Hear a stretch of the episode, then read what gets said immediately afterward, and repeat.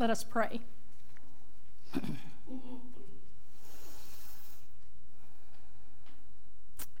Come, Holy Spirit, and fill the hearts of your faithful and kindle within us the fire of your love, and may my words and our hearts together glorify you, O God, our rock and our Redeemer. Amen. Amen. Surely, in the news reports you are seeing in this day, you are hearing the people of Ukraine scream, Heaven forbid. God forbid.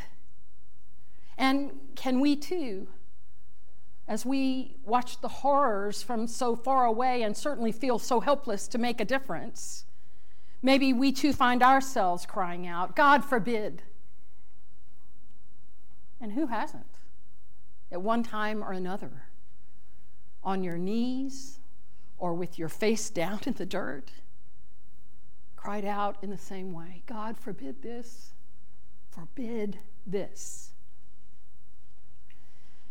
And while we tend to think of the cries on Palm Sunday, Hosanna, blessed is the one who comes in the name of our God, as celebratory, the truth is, Hosanna means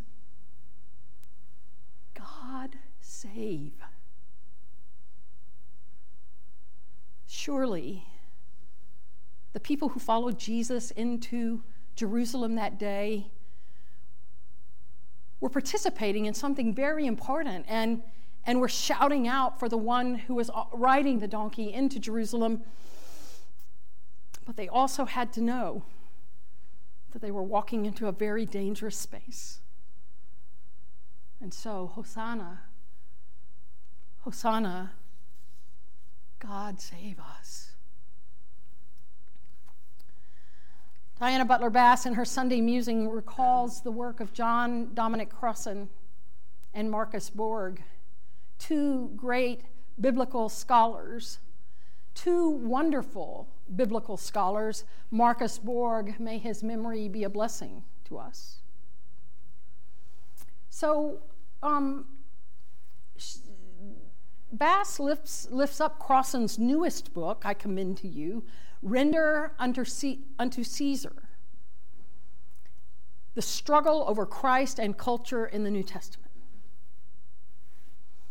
In our call to worship this morning, we heard the story of Jesus' triumphal ride into Jerusalem, but what we don't hear is the backstory.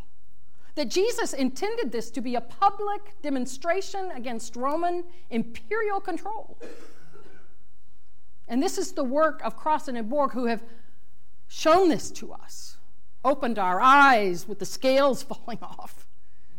In an anti triumphal entry, Jesus rides into Jerusalem from the, from the east of the city on a donkey as a symbolic, subversive demonstration against the Roman governor Pilate, who was arriving at the same time from the west side of the city. You see, Pilate had come from his restful, beautiful headquarters in the coastal city of Caesarea Philippi. Caesarea, Caesar. And he's come to make sure that the Passover crowds don't get out of control. He's come to use his power to keep them managed. And Jesus came from Galilee at the same time to empower those very crowds, if possible. Jesus was greeted as the Davidic Messiah. And so I don't blame the people of Israel for thinking, the people of Jerusalem for thinking that Jesus was a Davidic Messiah. They had longed for a great king to come and overthrow Rome. But their focus was a little off. You know, um, what Palm Sunday makes clear is that there's a contest going on between Caesar's empire and the empire, or what we would call the realm of God. a few years ago, I preached on uh, Crossan and Borg's book called The Last Week, and we went through the whole uh, Monday to Friday to Saturday to Sunday um, Holy Week. And that's what they do in that book. And Jesus' procession, they said, proclaimed the kingdom of God. Well, well, while Pilate's proclaimed the power of empire. We know about the power of empire, don't we? We're seeing it take place right before our eyes. The two processions embody the central conflict that week between the Romans, the temple authorities, and Jesus that led to his crucifixion. Today's gospel reading is interesting in that Jesus tells this parable that foretells what is going to happen after Palm Sunday. This reading takes place after the triumphal ride into Jerusalem and following Jesus' street theater of cleansing the temple. So he's really chapped the Roman and the religious authorities. Really, the religious authorities, they're angry and they question his authority. And so Jesus kind of messes with them a little bit, you know plays a little uh, some word games. You know, doesn't really answer their questions, kind of answers them, but in ways that are not what they expect. You can just feel their anger boiling up. so it is at this point that Jesus tells this parable that we heard today. You know, we, we call it the parable of the wicked tenants. The parable actually is grounded in Isaiah 5 1 through 7 that begins with these words Let me sing for my beloved a love song concerning his vineyard. My beloved had a vineyard on a very fertile hill. And, the, and Isaiah goes on to tell about how um, the vineyard is destroyed because the people of Israel have not followed in God's way. And Isaiah is telling it of it, the people of Israel are at fault for the destruction of the vineyard. So, those hearing the parable, they hear it very differently than we hear it. They would have known that Jesus was pointing his finger directly at the religious leaders, but also at Israel, because they know Isaiah. And also at Israel, the people as a whole who have contributed to this mess. We also hear in this uh, parable the reference to my beloved son, and we immediately, I know where you immediately go. We immediately go to Jesus' baptism at the beginning of this gospel and hear God claiming Jesus as beloved. But when Jesus tells the end of the parable that has the wicked tenants being destroyed and the vineyard given to others, the listeners, the listeners are appalled because they know that the destruction of Jerusalem means the destruction of Israel. Heaven forbid, they say. They hear in that parable that Jerusalem will be destroyed. God forbid. But isn't it just like Jesus to be focusing this in a new way? Jesus is focusing on the parable, on the distinction between the people of Israel and their religious leaders. In Jesus' telling, the vitality of Israel will remain because the stone that was rejected has become the cornerstone. The reference cannot be more pointed. Jesus will be rejected, heaven forbid, but will ultimately be the cornerstone, the foundation of our faith in his resurrection. And so, what does all this say to us? This riding into Jerusalem and this parable. What does it mean for us? In 21st century, in the United States of America, what does this have to do with us, Jesus? It has everything to do with us. The conflict that we track through the season of Lent between Jesus and those who came to reject him was both political and theological. Pilate's parade of the military might and vast wealth of Rome, an empire ruled by Caesar, the one, by the way, who was called, the, called as the Savior of the world, was proclaimed to be Lord. I want to remind you, you may not know, but I want to remind you that in the year 30 of the Common Era, Tiberius bore this title, having inherited it from his stepfather Augustus, Lord and Savior of the world.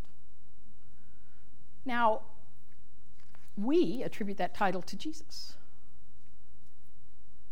Jesus' counter procession was a protest, a planned mockery of Pilate's whose direct appropriation of the name Savior and Lord needed to be confronted. The, the symbolism makes the point that only God is Caesar. And the real king extends a reign of peace, not of violence. The contrast between Caesar's kingdom and the kingdom the religious authorities of Jesus' day wanted to maintain to try to keep themselves safe and comfortable and healthy. And the kingdom of God wasn't an intellectual exercise that we sometimes try to make it today. It was real. It was as real as our own issues with political powers and principalities today. Today, the tensions of the season of Lent cannot help but lead us to our own reflection and raise up for us the two important questions raised by Crossan and Borg and Bass. Which journey are we on? Which procession are we in? Two processions entered Jerusalem on that day. It was long, long ago. But as Crossan and Borg claimed, the same question the same alternative faces those who would be faithful to Jesus today. Which procession are we in? Which procession do we want to be in? Not just on Palm Sunday, not just in Holy Week, not just on Easter, but everywhere the procession shows up, no matter the week, the year, or the city, or our world. Now, if that's overwhelming you, it should. But I want you to hear Father Richard Rohr's poem in response to the collective suffering of the people of Ukraine. He writes How can we not feel shock or rage at what is happening to the people of Ukraine?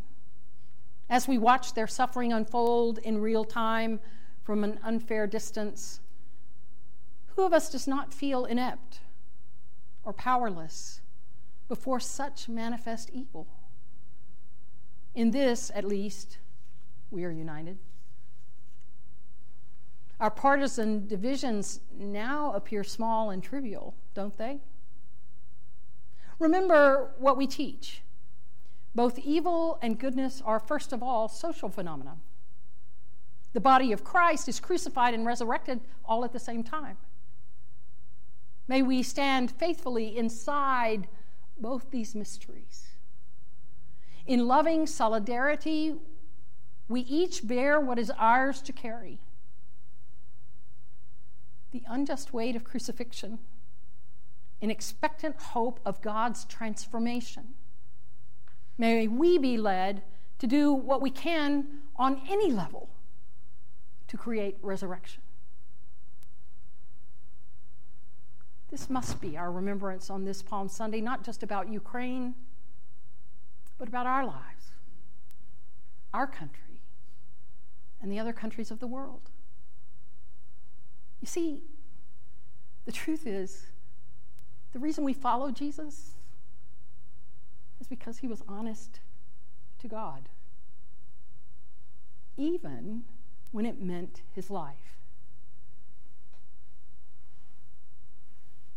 Psalm 80, verse 3 says these words. I have this as a pop up on my computer. Restore us, O God. Make your face shine on us. Wait that we may be saved. Restore us, O God, make your face shine on us that we may be saved. And, and then I often add, Oh, restore us, O God, Make your face shine on, shine on us and give us strength and courage to help you save us. To help you save us. So may we be participants in bringing God's realm and reality into our own space. And more than just crying out to God, save us, may we also be the stones that cry out, the people who bring about God's realm on earth and the resurrection, the continual resurrection of Jesus Christ in our midst. Hear these words. In loving solidarity, may we each bear what is ours to carry. Amen.